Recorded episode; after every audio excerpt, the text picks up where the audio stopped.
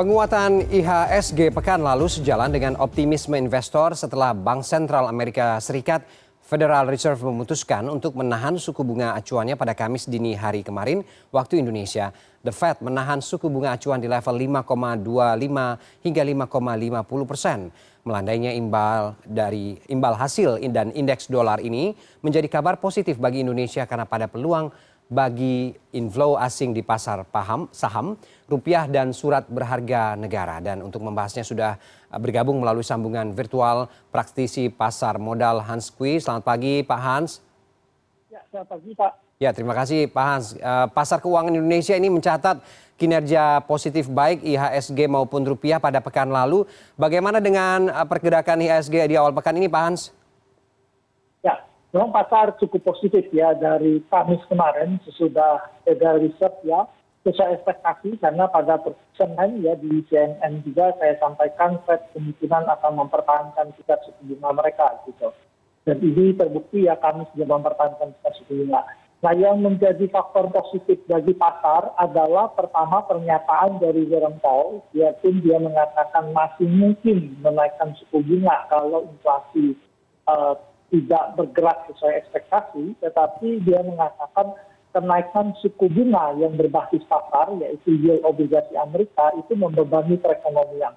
Nah, statement ini tentu menyebabkan orang berpikir bahwa uh, Federal Reserve kemungkinan sampai akhir tahun tidak akan lagi melakukan kenaikan tingkat suku bunga. Nah, salah satu CMA the uh, Fed Watch Polls itu menggeser probabilitas kenaikan di Desember ya yang tadinya 80 persen uh, uh, bahwa dia bertahan ada probabilitas 20 persen naik di bulan Desember itu bergeser saat ini Fed kemungkinan 95 persen mempertahankan tingkat suku bunga di Desember, 55 persen probabilitas naik. Nah, ini sudah menyebabkan terjadinya tekanan yield obligasi Amerika sehingga terjadi gerakan yield yang bergerak turun dan mendorong yield obligasi Indonesia juga bergerak turun dan pasar saham kembali mendapatkan aliran dana karena uh, yield obligasi yang bergerak turun. Selain faktor tadi, pasar saham juga Senin ini kemungkinan juga akan melanjutkan kenaikan. Kita lihat faktor utamanya uh, salah satunya datang dari data tenaga kerja ya, salah satu data yang sangat kita nantikan yaitu non payroll ya yang dinantikan pasar itu menunjukkan Amerika hanya menambah 150 ribu tenaga kerja gitu ya, sangat jauh di bawah ekspektasi yang 180 ribu.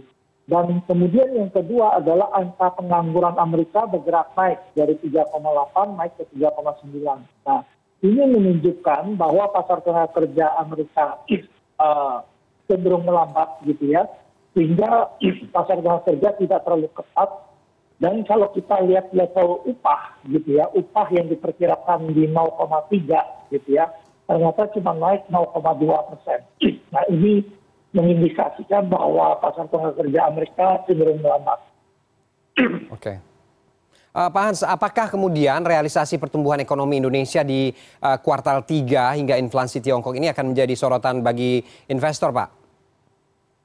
Ya, kalau kita lihat uh, data inflasi itu juga salah satu yang uh, cukup penting ya yang dilihat di pasar. Pertama kalau kita lihat di inflasi di Amerika sendiri itu mulai terus menerus bergerak turun. Kemarin data terakhir menunjukkan PCE Amerika itu mulai masuk uh, mendekati target Federal Reserve gitu ya. Biarpun tahun ini mungkin uh, belum akan cepat sampai di target mereka baru tahun 2024 eh, akhir ataupun 2025 ya baru nyampe target gitu. Itu salah satu yang cukup penting. Nah yang kedua memang kalau kita lihat di Tiongkok sendiri juga jadi perhatian. Jadi sesudah resiko suku bunga Amerika berkurang besar ya, yield, resiko yield juga berkurang di global gitu ya. Saat ini pasar sangat memperhatikan Tiongkok sendiri gitu ya, karena kemarin data purchasing manager index dia di 49,5 ya. Berarti ada konstruksi yang terjadi di ekonomi Tiongkok. Sebelumnya sempat naik ke 5,50,2 ya, berarti dia ada ekspansi kecil di sana, tapi kembali lagi terkontraksi. Nah ini yang jadi perhatian pelaku pasar karena saat ini risiko sisa di dua area yaitu di Timur Tengah dan Tiongkok ya, karena kalau Fed sudah tidak akan menaikkan suku bunga sampai akhir tahun, kemudian kita lihat pertemuan terakhir Bank of uh, England dan uh, ECB itu sama-sama mempertahankan tingkat suku bunga dan memberikan indikasi mereka tidak akan melakukan kenaikan suku bunga lagi. Terlihat memang ekonomi Eropa mungkin akan masuk ke periode pertumbuhan yang sangat lambat dan berpeluang resesi di sana. Jadi kalau kita lihat dengan tidak naiknya suku bunga dari berbagai bank sentral global, ya pasar saham sudah bergerak akan bergerak cukup positif dan melakukan rally sampai akhir tahun tetapi resiko kita datang dari Tiongkok yang kelihatan lambat, kemudian dari perang di Timur Tengah sendiri. Oke, Pak Hans, uh, ini soal stimulus fiskal. Pemerintah ini kan akan mengumumkan soal uh, stimulus fiskal ini melalui insentif yang uh, kita tahu uh, Menko Perekonomian Erlangga Hartarto dan juga Menteri Keuangan Sri Mulyani uh, diumumkan hari ini. Apakah ini juga membawa pengaruh terhadap pergerakan IHSG di awal pekan? Ya, kita harapkan pasti ini uh, positif bagi pasar ya stimulus yang diberikan. Pekan lalu sudah ada stimulus yang diberikan berupa PPN untuk properti ya. Hmm. Nah kalau kita tahu sektor properti kita melambat gitu ya dan uh, dari 2015 properti relatif agak stuck pergerakannya. Ketika 2019 properti mau bangkit, kemudian ada COVID-19 ya di 2020, 2021 sehingga insentif itu tentu positif karena sektor properti ada 100 dan uh, sektor turunan di sana. Nah kalau kita lihat uh, masalah kita saat ini adalah uh, ada sedikit indikasi, ada perlambatan pada konsumsi masyarakat ya. Jadi ada sedikit indikasi perlambatan pada perekonomian di mana diperkirakan pertumbuhan ekonomi kita yang hari ini akan rilis tadinya sebelumnya 5,17 pasar memperkirakan ada di 5,05 gitu. Survei di Bloomberg menunjukkan 4,95 gitu. Hmm. Tetapi biasanya rilisnya akan lebih bagus dari ekspektasi pasar biasanya. Okay. Nah, dengan melambatnya indikasi melambatnya pertumbuhan ekonomi dalam negeri ya akibat tekanan dari global gitu jadi stimulus tentu dibutuhkan ya jadi kalau kita lihat harga komoditas yang cenderung tertekan tentu mempengaruhi perekonomian dalam negeri stimulus dari pemerintah diharapkan mampu mendorong uh, konsumsi dan aktivitas bisnis dalam negeri. Oke, uh, apakah juga bursa ini relatif merangkak naik didominasi oleh data ketenaga kerjaan Amerika Serikat yang kita tahu tampak tidak terlalu panas, termasuk juga pernyataan Powell yang dinilai tidak terlalu ketat untuk kebijakan The Fed ke depannya, Pak Hans? Ya, itu faktor utama ya pada pekan lalu dan kemungkinan akan berpengaruh pada pekan ini juga gitu ya. Hmm. Karena uh, sesudah Fed menahan suku bunga, kemudian ada indikasi dia akan bertahan terus dan diperkirakan tahun depan ya sebelumnya diperkirakan Juni Juli baru Federal Reserve menurunkan suku bunga sekarang agak bergeser maju ke bulan Mei ya perkiraan Fed mulai menurunkan suku bunga. Nah ini sudah membantu menurunkan yield obligasi Amerika dan penurunan itu pas dimulai pada hari Kamis gitu ya yang tadinya hampir mencapai eh, 5% gitu ya itu sekarang sudah di level 4,5 persen gitu. Jadi ini cukup positif faktor pertama bagi kita gitu. Yang kedua lapangan pekerjaan. Tadi sudah disampaikan juga bahwa Amerika mengalami perlambatan lapangan pekerjaan ya artinya selain pengangguran mulai naik, penciptaan lapangan pekerjaan non payroll itu melambat gitu ya. Dan yang cukup penting adalah upah gitu ya. Selama ini kalau pengangguran Amerika rendah, pasar tenaga kerja tetap upah itu tinggi gitu ya sehingga menjadi salah satu komponen yang mendorong inflasi tinggi. Tapi sekarang terlihat bahwa pasar tenaga kerja melemah, upah bergerak turun ke bawah. Jadi ini sangat positif seiring dengan penurunan inflasi gitu. Dan ini dua faktor ini yang mendorong yield Amerika kita perkirakan akan terus bergerak turun ke bawah dan menyebabkan pasar keuangan ya termasuk Amerika dan di Indonesia itu mempunyai peluang rally sampai akhir tahun. Oke, apakah juga pelaku pasar perlu mencermati banyaknya data penting yang akan keluar pekan ini, Pak Hans, uh, baik dari dalam ya. ataupun luar negeri? Ya, tentu saja ya beberapa data perlu diperhatikan. Pertama pasti pertumbuhan ekonomi Indonesia ya dan masih positif karena kita masih di atas 5 persen gitu.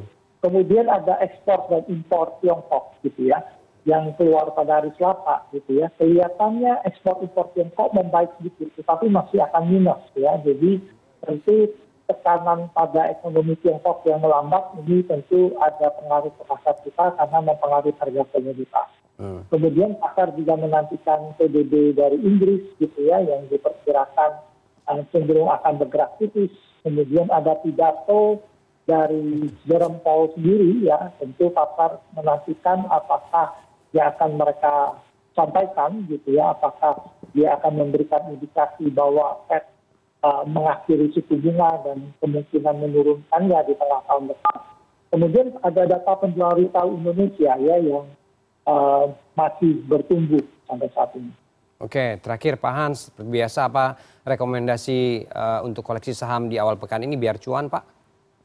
Ya, kalau kita pikir hari ini pasar mungkin akan bergerak naik ya dengan uh, level support di 67 6713 sampai 6639, resisten di 6878 sampai 6986. Nah, beberapa saham yang kita rekomendasikan ada ABMN gitu ya.